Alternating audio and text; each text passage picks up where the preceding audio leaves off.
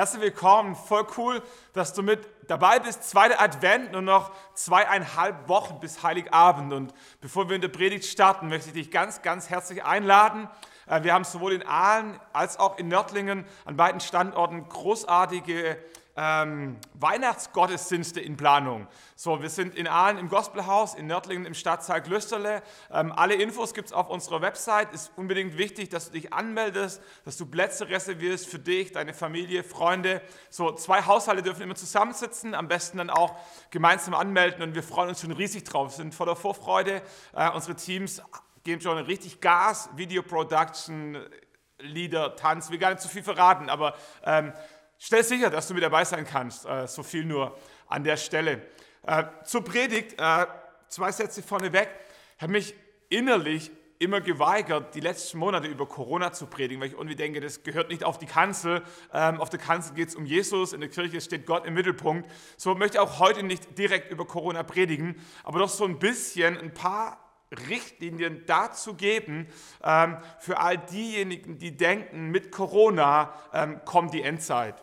So, Endzeit ist der Begriff, den die Christen dafür verwenden, dass die letzten Tage angebrochen sind, kurz bevor Jesus wiederkommt. Und es gibt ganz, ganz viele Bibelstellen oder Texte in der Bibel, ähm, die davon berichten und schildern, oft symbolisch, ähm, wie die letzten Tage aussehen werden und was die Zeichen der Zeit sind, bevor Jesus wiederkommt. Und ähm, diese weltweite Pandemie, Corona, äh, das neue Impfschutz oder Infektionsschutzgesetz, der neue Impfstoff haben für viele Christen da ähm, Dinge ausgelöst, ähm, die sie versuchen einzuordnen in den biblischen Kontext. Und ähm, jeder muss sich da ein eigenes Bild machen. ich habe mir gedacht, ich versuche mal zehn Leitplanken, äh, nicht erschreckend, zehn Leitplanken für einen gesunden Umgang mit der Endzeit mit dir zu teilen. Wir werden es in einer guten Zeit hinbekommen. So, wenn du möchtest, nimm dir einen Stift raus oder dein Handy, schreib die Punkte mit, dass du ein bisschen weißt, äh, wo wir gerade sind.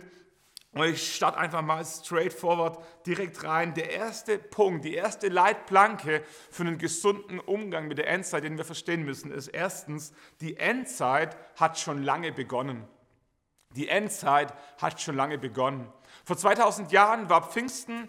Ähm, Jesus war gerade gestorben, auferstanden, auf den Himmel, ähm, im Himmel aufgefahren. Und 50 Tage nach Ostern versammeln sich die Jünger in diesem Obergemach und sie beten. Und auf einmal kommt der Heilige Geist und sie nehmen wahr, äh, wie ein Brausen in der Luft. Die Erde fängt an zu beben. Äh, sie sehen Feuer, Flammen auf ihren Köpfen und irgendwas passiert. Und sie fangen an, in der Sprache Gott zu feiern, Gott zu loben die sie nie gelernt haben. Die, die Zuhörer denken, die sind besoffen, äh, die anderen sagen, das kann nicht sein, es ist noch zu früh am Tag. Äh, die Dritten entdeckten, das ist doch meine Sprache. Es waren viele Ausländer in der Stadt äh, wegen, wegen einem Fest so. Ähm, die erkennen ihre Sprache von Fischern, von Zöllnern, von Zimmerleuten gesprochen, die nie diese Sprache gelernt haben und hören sie, wie sie in dieser fremden Sprache Gott loben. Alle sind ein bisschen verwirrt, viele haben Fragezeichen auf der Stirn und Petrus setzt an zu der sogenannten Pfingstpredigt, indem er den Menschen erklärt, was hier passiert. Und er startet mit einem äh, Zitat von Joel im alttestamentlichen Propheten, Kapitel 3, Vers 1. Und da heißt es, er zitiert, ich lese aus Apostelgeschichte 2, Vers 17, hier geschieht, was durch den Propheten Joel vorhergesagt worden ist. Und es wird geschehen in den letzten Tagen, spricht Gott. Da werde ich von meinem Geist ausgießen über alles Fleisch und eure Söhne und eure Töchter werden Weissagen. Eure jungen Männer werden Gesichter sehen und eure Alten werden Träume träumen. Wunder oben am Himmel werde ich wirken und Zeichen unten auf der Erde, Blut und Feuer und qualmendem Rauch. Die Sonne wird Finsternis werden und der Mond Blut, ehe der große und herrliche Tag des Herrn kommt. Und dann führt er fort mit seiner Predigt zu Pfingsten. So, was hochinteressant ist für uns heute, wenn wir zurückblicken an Pfingsten, dann denken wir an Pfingsten als den Beginn der ersten Gemeinde in Jerusalem. Wir denken an Pfingsten, an die ersten Tage des neuen Bundes, den Jesus gestiftet hat. Das Alte Testament hat abgeschlossen und das Neue Testament begann mit den Evangelien, Apostelgeschichte. Und für uns ist Pfingsten der Start von etwas Neuem. Aber hier lesen wir, dass für Petrus Pfingsten nicht der Start von was Neuem war, sondern der Anfang vom Ende, der Anbruch der letzten Tage. Das deckt sich auch mit dem Befund von Paulus oder mit der Einschätzung von Paulus, der im 2. Timotheusbrief, Kapitel 3, Vers 1 an seinen Freund Timotheus schreibt, dies aber sollst du wissen, in den letzten Tagen, in den letzten Tagen werden schwere Zeiten anbrechen, denn die Menschen werden selbstsüchtig, geldgierig und hochmütig sein, sich wichtig machen, Läster reden, führen, herzlos und unversöhnlich sein. Von solchen Leuten wende dich ab. Paulus schreibt an Timotheus äh, und er leitet ein in den letzten Tagen. Und was er dann beschreibt, ist nicht irgendwas, das in ferner Zukunft liegt, sondern er beschreibt Menschen, die geldgierig sind, hochmütig, sich wichtig machen, herzlos, unversöhnlich sind. Er sagt, Timotheus, diese Menschen leben schon jetzt und von diesen Menschen halte dich fern. Sprich, nicht nur für Petrus, auch für Paulus war klar, dass sie in den letzten Tagen leben. Das deckt sich auch mit der Einschätzung von Jesus oder mit der, mit der, mit der Endzeitpredigt von, Petrus, äh, von Jesus, die wir lesen im Matthäus-Evangelium 24 und 25. Ähm, die Jünger waren mit Jesus versammelt in Jerusalem auf dem Ölberg mit einem fantastischen Blick ähm, auf den majestätischen Tempel. Bei Nacht schön beleuchtet. Und Jesus setzt an zu seiner Endzeitpredigt, die danach kommt, mit folgenden Worten. Dies aber äh, sorry, und seine Jünger traten zu ihm, um ihm in die Bauten des Tempels zu zeigen. Er aber sagte, hier sind wir richtig, zu ihnen, nicht wahr, das alles seht ihr. Amen. Ich sage euch, hier wird kein Stein auf dem anderen bleiben. Jeder wird herausgebrochen. Und die Jünger sehen diesen Tempel und können gar nicht glauben, was Jesus sagt. Der herodianische Tempel war gigantisch groß für die damalige Zeit, majestätisch, ähm, stabil, über viele, viele Jahre gebaut worden. Und Jesus sagt, ihr seht den Tempel und ich sage euch, dieser Tempel wird zerstört werden, kein Stein bleibt auf dem anderen. Was zu damaliger Zeit undenkbar war, ist 70 nach Christus eingetroffen. Nach einem Aufstand der, der Juden gegen die Römer sind die Römer in Jerusalem einmarschiert, haben den Tempel komplett zerstört und bis heute ist der Tempel nicht wieder aufgebaut. Danach spricht Jesus von Kriegen, Verfolgung, von Hungersnöten und wir ähm, verfolgen die Geschichte von Israel und die Geschichten der ersten Christen und wir entdecken, dass diese Prophetie tatsächlich eingetreten ist. Ähm, der Tempel wurde zerstört, Verfolgung kam. Ähm, Stephanus war der erste Märtyrer, Paulus hat die Christen verfolgt, Nero hat Brot und Spiele angepriesen. Im Kolosseum sind viele Christen aufgrund ihres Glaubens ähm, gestorben. Und immer wieder im Laufe der Zeit haben sich Kriege, Verfolgung und Hungersnöte nicht abgewechselt, aber Hand in Hand das Leben von Christen aller Menschen und auch von Juden schwer gemacht. So, was will ich sagen? Erster Gedanke, die Endzeit hat schon lange begonnen. Zweiter Gedanke, das Ende der Endzeit verläuft wie Wehen, wie Wehen. Im Matthäus-Evangelium Kapitel 24 und im Markus-Evangelium 13 verwendet Jesus diesen Begriff von Wehen, von Geburtswehen in Zusammenhang von, zu den Ereignissen, die in den letzten Tagen der Zeit passieren werden. Und das Typische für Wehen ist, ähm, dass sie kommen und dass sie gehen. Dass, dass wenn du als Mann war ich noch nie dabei, nur zugeschaut, noch nie miterlebt, so selber persönlich. Aber Wehen sind heftig, Wehen nehmen zu, du denkst, ich kann es nicht mehr aushalten. Und dann kommt so eine Ruhephase, wo du dich fragst, habe ich mich getäuscht? Was war das jetzt? Auf einmal alles entspannt, alles ruhig.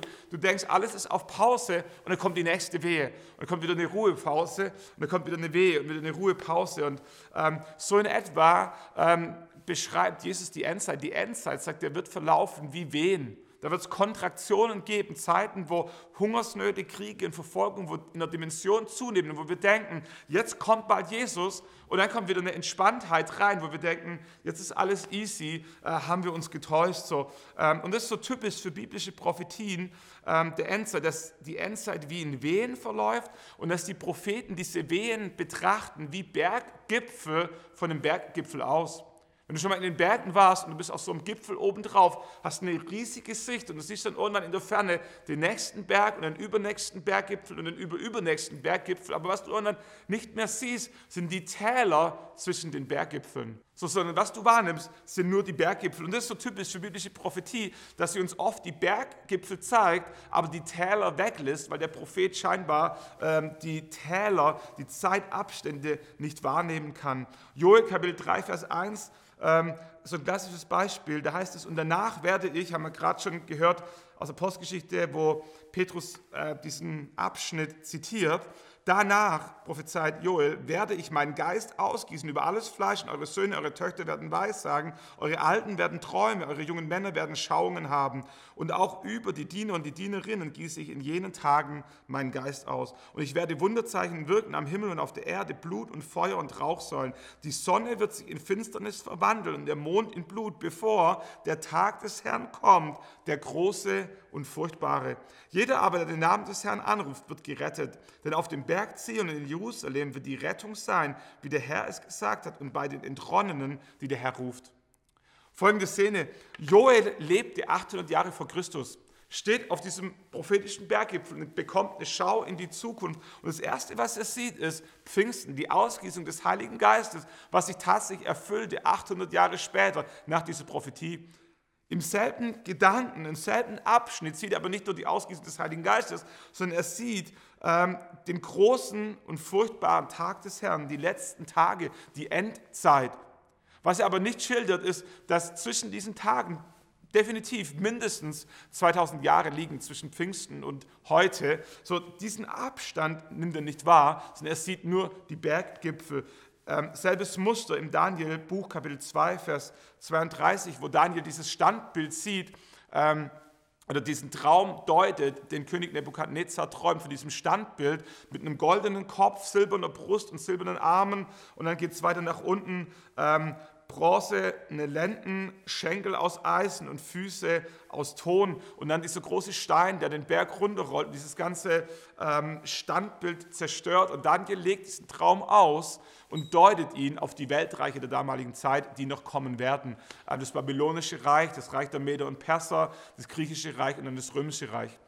So, und wir sehen diesen riesen historischen Abschnitt vom babylonischen Reich bis zum römischen Reich, bis zur Zerstörung aller Weltreiche, ähm, so alles in einem Standbild, in einem Abschnitt, was der Prophet aber nicht beschreibt, sind die Abstände zwischen den einzelnen Königreichen. So wichtig zu verstehen, wenn wir biblische Prophetie lesen, egal wo in der Bibel, ähm, der Prophet sieht in aller Regel die Berggipfel, ähm, schildert diese auch manchmal sehr kompakt, aber was er nicht schildert, sind die zeitlichen Täler und Abstände zwischen der Erfüllung dieser Prophetien. Dritter Gedanke. Die Wehen sind noch nicht das Ende. Die Endzeit, haben wir gerade gehört, verläuft in Wehen, aber die Wehen sind noch nicht das Ende. Matthäus Evangelium 24, Vers 8. Jesus spricht, ihr werdet aber von Kriegen und Kriegsgerichten hören, seht zu, dass ihr euch nicht erschrecken lasst. Denn das muss geschehen, aber das Ende ist es noch nicht. Dann erheben wird sich Volk gegen Volk und Reich gegen Reich und Hungersnöte und Erdbeben wird es geben, da und dort. Das alles aber ist erst der Anfang der Wehen. Kriege sind ein Zeichen des Endes, aber noch nicht das Ende. Hungersnöte sind ein Zeichen des Endes, aber erst der Anfang der Wehen. So, wir nehmen diese Naturkatastrophen wahr, ähm, heute noch viel globaler, noch viel schneller durch das Internet, durch die Nachrichten und wir denken, ähm, jetzt kommt bald Jesus ähm, wieder. Aber was Jesus selber sagt, ist, wenn ihr das hört, Hungersnöte, Kriege, Naturkatastrophen, Verfolgung, ist erst der Anfang der Wehen, das Anfang des Endes, aber nicht das Ende direkt. Vierter Gedanke, deine subjektiven Wahrnehmungen sind nicht der Maßstab. Was uns ganz schnell passiert ist, dass wir denken, wir sind der Nabel der Welt, alles dreht sich um uns und die ganze Endzeitprophetie ähm, hat uns im Zentrum. Das ist aber nicht wahr. Das ist nicht wahr. Unsere subjektive Wahrnehmung ist nicht der Maßstab. Im Mittelalter 1527, äh, in der Renaissance, in dieser Zeit, war Rom ähm, eine der blühendsten Städte Europas. Ähm, der Vatikan war dort. Ähm, es gab Paläste, Krankenhäuser, Zivilisation, ähm, Wohlstand, Reichtum, Weisheit und so weiter. Und Rom war eines der, der großen Zentren Europas zu damaliger Zeit. Und 1527 ist ein 24.000 Mann starkes Heer, ähm, gemischt aus deutschen Landsknechten, spanischen Söldnern und papstfeindlichen italienischen Söldnern, nach Rom einmarschiert und hat ihren Unmut ähm, gegen den Papst und die damalige Regierung ähm, kundgetan, indem sie Rom erobert haben, den Papst aus dem Vatikan vertrieben, ähm, Kirchen, Paläste, Krankenhäuser niedergebrannt, die Stadt geplündert, üblich war. Drei Tage Plünderung, das stand dem Besieger zu, äh, den Siegermächten. Aber in diesem Fall ähm, gab es keinen konkreten Anführer über diese drei verschiedene Gruppierungen und sie haben sich gegenseitig aufgestachelt, so schreibt die Geschichte. Äh, und es wurde vergewaltigt, gefoltert, getötet, geraubt, äh, geplündert in einer Dimension, wie es äh, zu damaliger Zeit nicht bekannt war.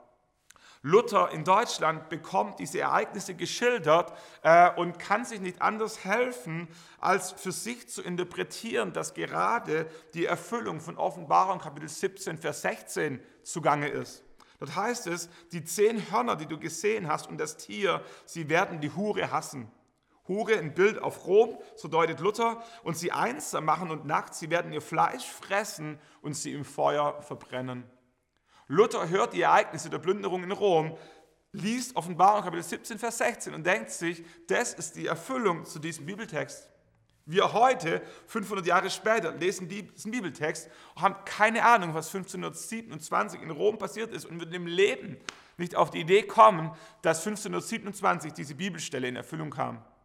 So, was wir tun ist, wir suchen nach Ereignissen im 21. Jahrhundert in New York, in Russland, in wo immer, wo wir leben, in Deutschland und finden oder suchen Parallelen, wo dieser Text sich erfüllt. Und das machen wir mit allen anderen Bibelstellen identisch so. Ähm, was ich sagen will, ist, wir leben mitten in einer weltweiten Pandemie, die heißt Corona, die ist dramatisch so und wir denken, wir sind der Nabel der Welt. Äh, diese Pandemie muss ein markantes Zeichen sein. Irgendwo hier erfüllt sich endzeitliche Prophetie. Das ist unsere subjektive Wahrnehmung. Die könnte stimmen, muss aber nicht stimmen. Im Mittelalter hat die Pest in Europa 20 bis 50 Millionen Tote gefördert. Einfach nur mal zur Einschätzung dessen, Einordnung, was wir heute erleben. Ähm, damals starben ein Drittel der kompletten Bevölkerung in Europa an der Pest 1350. Die spanische Grippe Anfang des 20. Jahrhunderts forderte 50 Millionen Menschenleben. So, was will ich sagen? So, wir betrachten das Weltgeschehen, wie wenn wir der Nabel der Welt wären und deuten diese Ereignisse dann in die Bibel hinein. So, was super gefährlich ist. So, was ich feststelle ist, wenn in Sudan Bürgerkrieg ist oder in Nordkorea Christen seit Jahren massivst unterdrückt und gefoltert werden, interessiert uns das in Deutschland emotional scheinbar relativ wenig. Äh, aber wenn wir auf einmal Maske tragen müssen, denken wir, der Antichrist steht kurz vor der Tür. Ähm, einfach mal so provokativ in den Raum ähm, reingestellt. So, unsere, deine subjektive Wahrnehmung ist nicht der Maßstab. Fünfter Gedanke. Biblische Prophetie hat Israel im Fokus. Die komplette Bibel hat Israel im Fokus. Gott hat im Alten Testament Abraham, Isaak und Jakob ausgewählt, um an ihnen und ihren Nachkommen, dem Volk Israel, zu zeigen, wer und wie er ist. Wir bekommen, wenn wir das Alte Testament lesen, kleine Einblicke in die damaligen Weltreiche, zum Beispiel Ägypten, aber immer nur dort, wo Israel in ägyptischer Gefangenschaft war. Wir bekommen einen Einblick in das babylonische Reich, in der Zeit, wo Israel in Babylon im Exil war. Wir bekommen einen kleinen Einblick in die Zustände und Umstände des römischen Reiches, aber nur dort, wo sie Israel betreffen. Und was ich sagen ist, ähm, die Bibel schildert im Wesentlichen Weltereignisse, die mit Israel zu tun haben. So die heißgeschichtliche Relevanz eines Ereignisses hat, nichts mit der Größe des Ereignisses zu tun, sondern mit der Nähe zu Israel. Das ist ganz wichtig, wenn wir ähm, Endzeitprophetie richtig deuten wollen, müssen wir nicht nach der Dimension der Ereignisse suchen, sondern nach der Nähe zu Israel, denn das ist das, wovon die Bibel berichtet. Was die Bibel komplett auslässt, ähm, sind Völker wie die Inkas, die Mayas, die Azteken, das mongolische Reich, es gibt das britische Empire, es gibt so viele Weltreiche, die, die nach dem römischen Reich noch kamen, wovon wir in der Bibel gar nichts lesen. Warum? Weil sie nichts mit Israel Israel zu tun haben. So, ganz wichtig, ähm, biblische Prophetie hat Israel im Fokus. Nicht Deutschland, nicht Europa, Israel. Sechste Leitplanke, die wichtig ist für einen gesunden Umgang mit biblischer Prophetie. Nicht selten kommt es anders, als man denkt. Nicht selten kommt es anders, als man denkt. Viele Christen lieben es zu spekulieren. Das ist auch okay, das kann man machen. Äh, aber wenn du spekulierst, dann benenn deine Spekulation auch als Spekulation und verkauf sie nicht als Fakt oder als Tatsache. So, man kann darüber spekulieren, wer die Babylon ist. Man kann darüber spekulieren, wer die zwei Propheten aus der Offenbarung sein werden, wie die Welteinheitsregierung zustande kommt, der Zehn-Staaten-Bund, der Antichrist. All diese Dinge sind spannend, ist legitim, darüber nachzudenken. Aber wenn wir spekulieren, sollten wir es auch als Spekulation bezeichnen.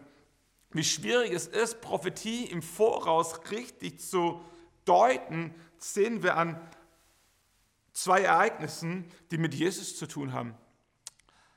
Jesus wurde geboren und die Weißen aus dem Morgenland kamen nach Jerusalem, äh, um Jesus ihre Geschenke überbringen zu wollen. So, und sie fragen die Schriftgelehrten und die Pharisäer, wo Jesus denn geboren wurde. Und die Schriftgelehrten und Pharisäer waren Menschen, die sich intensivst mit den alttestamentlichen Prophetien beschäftigt haben, weil sie eine riesen Naherwartung hatten auf das erste Kommen des Messias. Der verheißene Retter aus dem Alten Testament äh, war die Figur, auf die die Juden warteten, bis heute noch warten.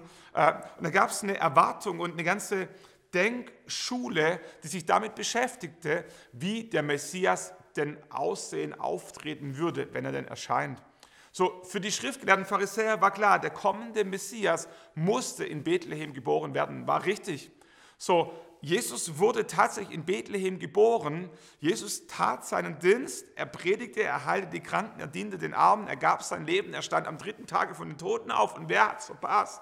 Die Schriftgelehrten und Pharisäer, die alle Prophetien kannten. Warum? Weil sie den Messias in ihren Augen sich so komplett anders vorstellten, wie Jesus am Ende tatsächlich war. So, nicht selten kommt es anders, als man denkt. Die Emmaus-Jünger waren mit Jesus unterwegs haben Wunder erlebt, Heilungen erlebt, Brotvermehrung erlebt, viele Predigten von Jesus gehört, die Ankündigung, dass er sterben wird, am dritten Tage von den Toten auferstehen wird. Sie waren dabei an Ostern und irgendwann verließ sie der Mut und sie gingen nach Hause, weil sie das, was sie erlebten, nicht in Zusammenhang bringen konnten mit dem, was sie erwartet hatten. Warum? Weil nicht selten kommt es anders, als man denkt. Paulus schreibt an die Korinther in 13 Kapitel Vers 9, denn wir sehen jetzt mittels eines Spiegels undeutlich. Das müssen wir nicht einen Spiegel heutiger ähm, Zeit uns vor Augen sehen, malen, sondern einen Spiegel zu damaliger Zeit, eine Wasseroberfläche, ein mattes Metallstück, wo man was reflektiert hat. Denn wir sehen jetzt mittels eines Spiegels undeutlich. Dann aber von Angesicht zu Angesicht, jetzt erkenne ich stückweise, dann aber werde ich erkennen, was auch ich, wie auch ich erkannt worden bin. So Paulus beschreibt, dass Erkenntnis Stückwerk ist, dass wir nicht alles wissen, dass wir Dinge erahnen, dass wir manchmal die Umrisse und die Schattierungen sehen, aber wir sehen noch nicht das volle Bild. Erst wenn das Bild vollkommen ist, erkennen wir, was Gott uns offenbaren wollte. Und deswegen einfach so kleiner Tipp am Rande, ähm, sei vorsichtig, wenn Menschen sich allzu sicher sind, wie sich Prophetien konkret erfüllen werden. Und ich würde sagen, je abstrakter, je komplexer die Erfüllung aussehen soll, desto vorsichtiger sollten wir sein. Denn nicht selten kommt es anders, als man denkt. Siebte Leitplanke. Mindestens ein zentraler Meilenstein fehlt noch. Mindestens ein zentraler Meilenstein fehlt noch. Ähm, das Alte Testament ist voll von Prophetien, auch das Neue Testament ähm, für die Endzeit, die voraussetzen, dass es einen Staat Israel geben wird. Für meine Generation ist das selbstverständlich, äh, aber es gab eine Generation, ähm, die wusste, dass für viele Jahre und Jahrhunderte es keinen Staat Israel mehr gab. Die Juden waren vertrieben ähm, aus dem verheißenen Land und es gab keinerlei Aussicht, dass es jemals wieder einen Staat Israel geben würde in Palästina, im verheißenen Land, das Gott seinem Volk im Alten Testament ähm, zugesprochen hatte. Das brachte aber das Problem mit sich, dass viele Prophetien für die Endzeit gar nicht in Erfüllung gehen konnten, weil sie den Staat Israel in Erfüllung, äh, in, in äh, Voraussetzung hatten. So 1948, am 14. Mai, wurde auf wundersame Art und Weise der Staat Israel wieder ausgerufen, kurz nach Ende des Zweiten Weltkriegs. Die Anrainerstaaten Ägypten, Saudi-Arabien, Jordanien, Libanon, Irak und Syrien haben unmittelbar innerhalb von 24 Stunden äh, Israel den Krieg erklärt, haben auch angegriffen. Ähm, Israel hat sich 15 Monate verteidigt und ging aus dem Krieg stärker hervor, wie sie reingegangen sind, mit mehr Landfläche. So Gott hat sich zu ihnen gestellt und es war ein Meilenstein in der Entwicklung der Heilsgeschichte biblischer Prophetie. Aber neben der Voraussetzung eines Staates Israels gibt es noch eine zweite Voraussetzung für einige Endzeitprophetien ähm, und die setzen einen Tempel in Jerusalem voraus. Daniel Kapitel 9, Vers 27 heißt es, und einen Bund für die vielen wird er, der Antichrist, stark machen für eine Woche. Und in der Mitte der Woche wird er Schlachtopfer und Speiseopfer aufhören lassen.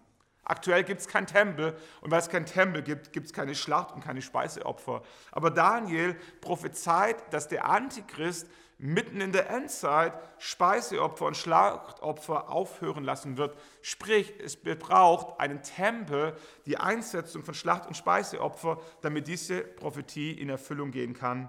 Und auf dem Flügel der Gräuel kommt einer, der verwüstet, bis sich beschlossene Vernichtung über den Verwüster ergießt. Zweite Bibelstelle, Matthäus Evangelium 24, Vers 14. Wenn ihr nun den Gräuel der Verwüstung, anderes Wort für den Antichristen, von dem der Prophet Daniel gesprochen hat, an heiliger Stätte stehen seht, am Tempel, im Tempel, wer es liest, er merke auf, dann sollen die Juden in die Berge fliehen. 2. Thessalonicher 2, Vers 3. Niemand soll euch täuschen auf keinerlei Weise, denn zuerst muss der Widerruf kommen und der Feind des Gesetzes offenbar werden, der Sohn des Verderbens, der Widersacher, der sich über alles erhebt, was Gott oder heilig genannt wird. Und jetzt kommt's und sich in den Tempel Gottes setzt und sich gebärdet, als wäre er Gott. Paulus spricht in diesem Brief an die Thessalonicher von einer Szene in der Endzeit, wo der Antichrist sich in den Tempel setzen wird und seine Maske fallen lassen wird und so tun wird, wie wenn er Gott wäre und sich als Gott anbeten lassen wird. Das setzt voraus, dass es einen Tempel gibt. Offenbarung Kapitel 11, Vers 1. Misst den Tempel Gottes und den Altar und die dort anbeten. So auch da wird ein Tempel in Jerusalem vorausgesetzt. So, das muss man wissen. Ähm, dort, wo der Tempel früher stand, auf dem Tempelberg steht aktuell die Al-Aqsa, Moschee der Muslime, für sie auch ein heiliger Ort. Ähm, und das Zugriffsrecht, die Herrschaft über den Tempelberg ist eines der großen Spannungsfelder im Nahen Osten. Und es ist eigentlich politisch, weltpolitisch unvorstellbar, wie es einen dritten Tempel, der erste Tempel, den die Babylonier zerstört haben, Herodianische Tempel wurde durch die Römer zerstört. So was jetzt kommt, ist der dritte Tempel. Es ist unvorstellbar, dass es einen dritten Tempel auf dem Tempelberg in Jerusalem wird geben können, ohne dass der dritte Weltkrieg ausbricht. So, was ich sagen will, ähm, da gibt es noch einen Meilenstein, den Gott verheißen hat, bevor er wiederkommen wird, ähm, der voraussetzt, dass es einen Tempel gibt in Jerusalem. Äh, aktuell ist es schlichtweg unvorstellbar, ähm, dass das möglich sein könnte. So, Masken, Impfstoffe, alles hin oder her. Es gibt signifikantere Meilensteine, die die Bibel uns erklärt, die noch kommen müssen, bevor Jesus wiederkommt. Einer davon, ganz zentral, ähm, ist der Tempel auf dem Tempelberg in Jerusalem. Achter, achte Leitplanke, kommen auf die Zielgerade. Es wird nicht nur schlechter. Es wird nicht nur schlechter. Manchmal haben wir dieses Bild von Endzeit, wir denken, es wird immer schlechter. Mehr Krieg, mehr Erdbeben, mehr Tote, mehr Verfolgung. Äh, und ja, das nimmt auch zu, regional sehr unterschiedlich, aber es wird nicht nur schlechter. Im Matthäus-Evangelium, Kapitel 24, Vers 14, verheißt Jesus, es wird gepredigt werden, das Evangelium vom Reich in der ganzen Welt zum Zeugnis für alle Völker. Und dann wird das Ende kommen. So will heißen, will heißen, die Endzeit bedeutet nicht, dass die Christen und das Reich Gottes permanent verlieren. Die Endzeit bedeutet auch, dass das Reich Gottes sich ausbreitet, dass das Evangelium gepredigt werden wird bis an die Enden der Welt und dass jedes einzelne Volk im Amazonasgebiet, in den legensten Gegenden, das Evangelium hören wird. So, ähm, manchmal kommen wir mit so einem Mindset, wo wir denken, es geht nur richtig oder falsch gut oder schlecht, äh, wir gewinnen oder wir verlieren, wir sind die Sieger oder die Loser. Äh, dann sind wir mit diesem Schwarz-Weiß-Denken unterwegs und dann kommen wir in die Endzeit rein. Äh, wir müssen uns entscheiden, wird es besser oder schlechter. Aber was ist, wenn beides zugleich existieren wird? Was, wenn die Endzeit eine Zeit sein wird, wo ja das Schlechte zunehmen wird, aber das Gute auch? Jesus erklärt seine Jünger im Matthäus-Evangelium ein Gleichnis über das Reich Gottes vom Unkraut und vom Weizen auf demselben Ackerfeld. Er erklärt, ein, ein Landwirt, ein Bauer sät guten Samen aus und der Weizen fängt an zu wachsen und in der Nacht kommt der Dieb und sät Unkraut in dasselbe Feld. Und die Jünger sagen, was sollen wir tun? Sollen wir das Unkraut ausreißen? Und Jesus sagt, lasst beides, Matthäus Evangelium 13, Vers 30, lasst beides miteinander wachsen bis zur Ernte. Und zur Zeit der Ernte werde ich den Schnittern sagen, reißt zuerst das Unkraut aus und schnürt es zu bündeln, um es zu verbrennen. Den Weizen aber bringt ein in meine Scheune. Was, wenn die Endzeit nicht nur schlechter wird, sondern wenn das Gute auch zunimmt, das Reich Gottes wachsen und das Evangelium sich ausbreiten, ähm, Vollmacht und Salbung zunehmen wird? Ähm, was, wenn in der Endzeit sowohl das Gute als auch das Böse zunimmt? Neunte Leitplanke sei wachsam und nicht rebellisch. In dieser schon oft erwähnten Endzeitrede im Matthäus Evangelium 24 und 25 ähm, verwendet Jesus 31 Verse zu Beginn von Matthäus Evangelium 24, 31 Verse, in denen er Zeichen der Endzeit beschreibt, die Zerstörung des Tempels, Verfolgung, Bedrängnis, falsche Propheten und so weiter. Und dann verwendet er 66 Verse, um seine Jüngern zu erklären, wie sie mit dieser Zeit umgehen sollen. Diese 66 Verse enthalten eine Mahnung zur Wachsamkeit, sie enthalten das Gleichnis vom treuen und von untreuen Knecht, sie enthalten das Gleichnis von den klugen und unklugen Jungfrauen, von den anvertrauten Talenten und die Ankündigung, dass was wir einen der geringsten getan haben, Jesus getan haben. So, Jesus setzt in seiner eigenen Endzeitrede einen Schwerpunkt nicht auf den Zeichen der Endzeit, sondern auf den Umgang mit der Endzeit. Und der Umgang der Endzeit ist nicht von Rebellion geprägt, sondern von Wachsamkeit, von Hingabe fürs Reich Gottes, von Bereitschaft ähm, und von dem, dem Geringsten zu dienen ähm, und indirekt dadurch Jesus zu dienen. So, wenn du glaubst, wenn du überzeugt bist, dass die letzten Tage angebrochen sind, dann sei wachsam, aber nicht rebellisch. Und das ist nicht das, wozu die Bibel uns auffordert. Ähm, Daniel, ganz spannender Gedanke, Daniel aus dem Alten Testament lebte im babylonischen Reich. Die Babylonier sind in Jerusalem eingefallen, haben den Tempel zerstört, haben die Stadt zerstört, haben die Stadt geplündert und haben die Oberschicht deportiert nach Babylon und haben sie zu ihren Dienern und zu ihren Sklaven ähm, gemacht. So, und Daniel war einer derjenigen, der von Babylon entführt wurde, aus Jerusalem entwurzelt wurde und nun am Königshof von ähm, Nebukadnezar und den Nachfolgern diente. Und interessant ist, was Daniel tut. Daniel rebelliert nicht gegen die Babylonier, aber er ist wachsam und er achtet auf seine Werte und auf seine Überzeugungen. Er isst kein Schweinefleisch, er betet täglich, er geht dafür die Löwengrube, aber Gott stellt sich zu ihm positioniert ihn, dass er wiederum zum Segen werden kann für Israel und die Nationen. So, was wir sehen, ähm, wenn wir in einem Regime leben, das nicht Gott im Mittelpunkt hat, heißt es nicht, dass wir ähm, aufgerufen sind, dagegen zu rebellieren, sondern es das heißt, dass wir wachsam sein müssen, auf unsere Werte und auf unseren Glauben achten. Jesus selbst lebte zu Zeiten des Römischen Reiches. Alle Juden, ein Großteil der Juden hofft auf den Messias, der sie befreien würde von den Römern. Was tut Jesus nicht? Er befreit die Juden nicht von den Römern. Was tut Jesus noch nicht? Er, er, er macht keine Demonstrationen, er hat keine Plakate, er macht keine Unterschriftenliste. Was tut Jesus? Ähm, er dient den Schwachen, den Kranken, er predigt, er tut Wunde, er heilt, er gibt sein Leben, er stirbt für die Menschen und er steht am dritten Tag von den Toten auf. So einfach nur mal als Impuls zum Nachdenken. Ich bin sehr für politisches Engagement. Ich glaube, wir brauchen mehr Christen in, in, nahezu allen Parteien. Äh, wir brauchen mehr Christen in der Wirtschaft, in der Schule, wo immer sollten wir uns einmischen auf eine positive Art und Weise. Aber unsere Herzenshaltung sollte nicht der Geist der Rebellion sein, sondern Geist von Wachsamkeit äh, und, und von, von, von Werten, die wir hochheben und den Glauben, den wir leben. Allerletzter Gedanke, zehnte Leitplanke für einen gesunden Umgang mit der Endzeit. Gott sitzt auf dem Thron. Gott sitzt auf dem Thron. Das letzte Mal, als ich die Offenbarung gelesen habe, saß Gott immer noch auf dem Thron. So, egal was passiert, äh, in der Endzeit, eines scheint festzustehen, Gott sitzt auf dem Thron. Gott hat keine Panik, ähm, Gott ist nicht außer Kontrolle geraten, sondern er sitzt auf dem Thron. Ähm, alles ist in seiner Hand. nichts passiert, was er nicht weiß. Und wenn wir die Offenbarung lesen, dann müssen wir uns das vorstellen, wie, wie ein Theaterstück, das in zwei Orten spielt. Ähm, die Offenbarung beschreibt uns, was im Himmel passiert und die Offenbarung beschreibt uns, was im, äh, auf der Erde passiert zur selben Zeit. Es sind wie zwei Timelines, die parallel laufen und der Schreiber Johannes switcht immer und gibt uns einen Einblick, was unten auf der Erde passiert und er gibt uns wieder einen Blick, was oben im Himmel passiert. Immer wenn wir oben den Himmel einblenden, entdecken wir, Gott sitzt auf dem Thron.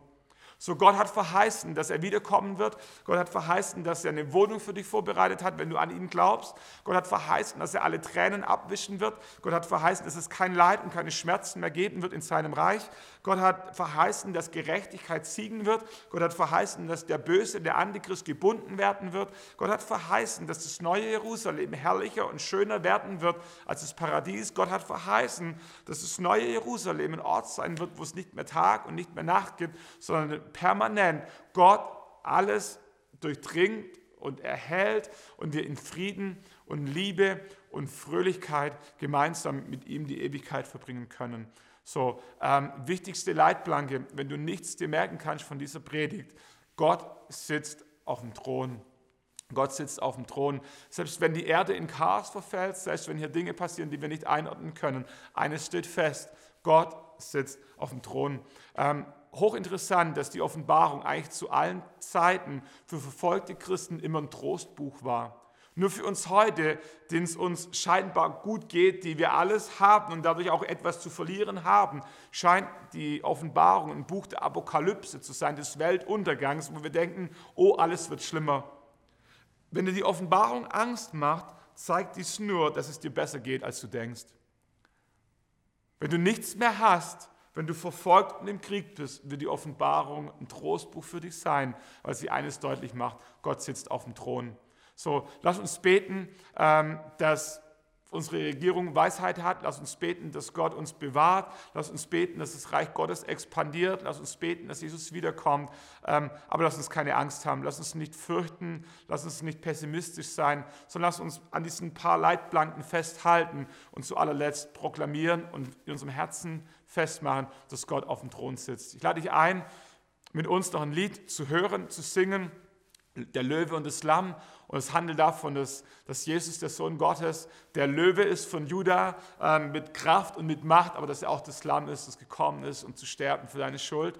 Ähm, so, und ich glaube, das Allerwichtigste, wenn wir uns vorbereiten wollen auf die letzten Tage, die kommen werden, das Wichtigste, was wir tun können, ist unser Leben mit Gott ins Reine bringen. Wenn du es noch nicht getan hast, möchte ich einladen, mit mir ein einfaches Gebet äh, zu sprechen und zu sagen, Jesus, komm in mein Leben vergib mir meine Schuld, ähm, hilf mir, dir nachzufolgen. Ich glaube, dass du für mich gestorben bist.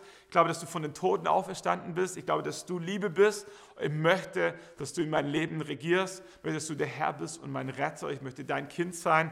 Ich möchte nicht allein durch die letzten Tage dieser Zeit gehen, sondern ich möchte wissen, dass du an meiner Seite bist, dass du mich an deine Hand nimmst und dass die Ewigkeit auf mich wartet. So, wenn das dein Gebet ist, dann sag ein lautes Amen in deinem Herzen und wisse, dass Gott diese Gebete ernst nimmt und dann sing mit uns gemeinsam Löwe und das Lamm und lass uns darauf fokussieren, dass Gott auf dem Thron sitzt. In diesem Sinne wünsche ich dir eine gute Vorweihnachtszeit, herzliche Einladung für Heiligabend.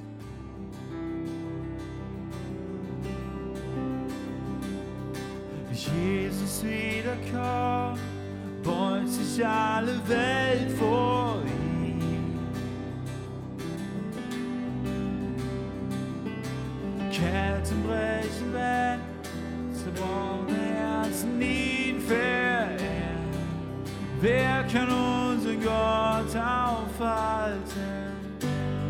Denn er ist der Löwe, der Löwe von Juda, sein Brüllen ist mächtig, er kämpft unsere Kämpfe, jeder will sich vor ihm beugen. Denn er ist das Lamm, geschlachtet für uns, für die Sünden der Welt und sein Blut befreit. Und jeder wird sich beugen vor dem Löwen und dem. Jeder wird sich vor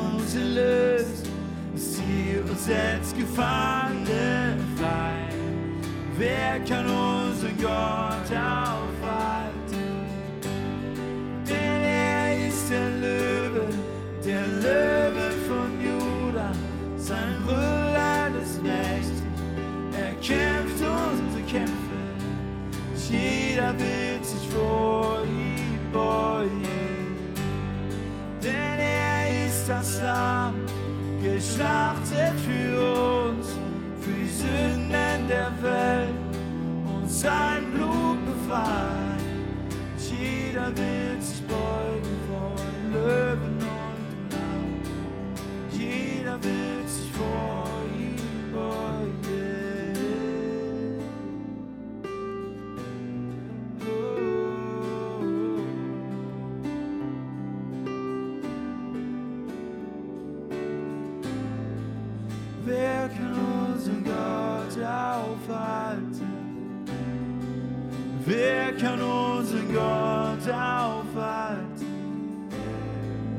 Wer kann unser Gott aufhalten?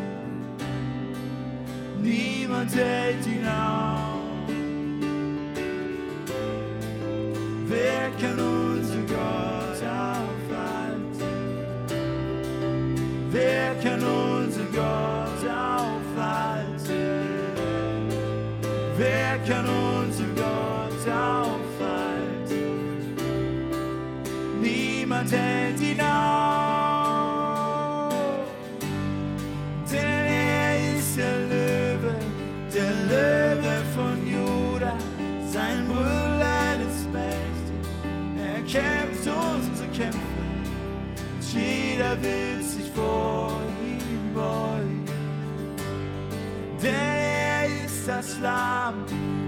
Schlacht für uns, für die Sünden der Welt. Und sein Blut befreit uns jeder will.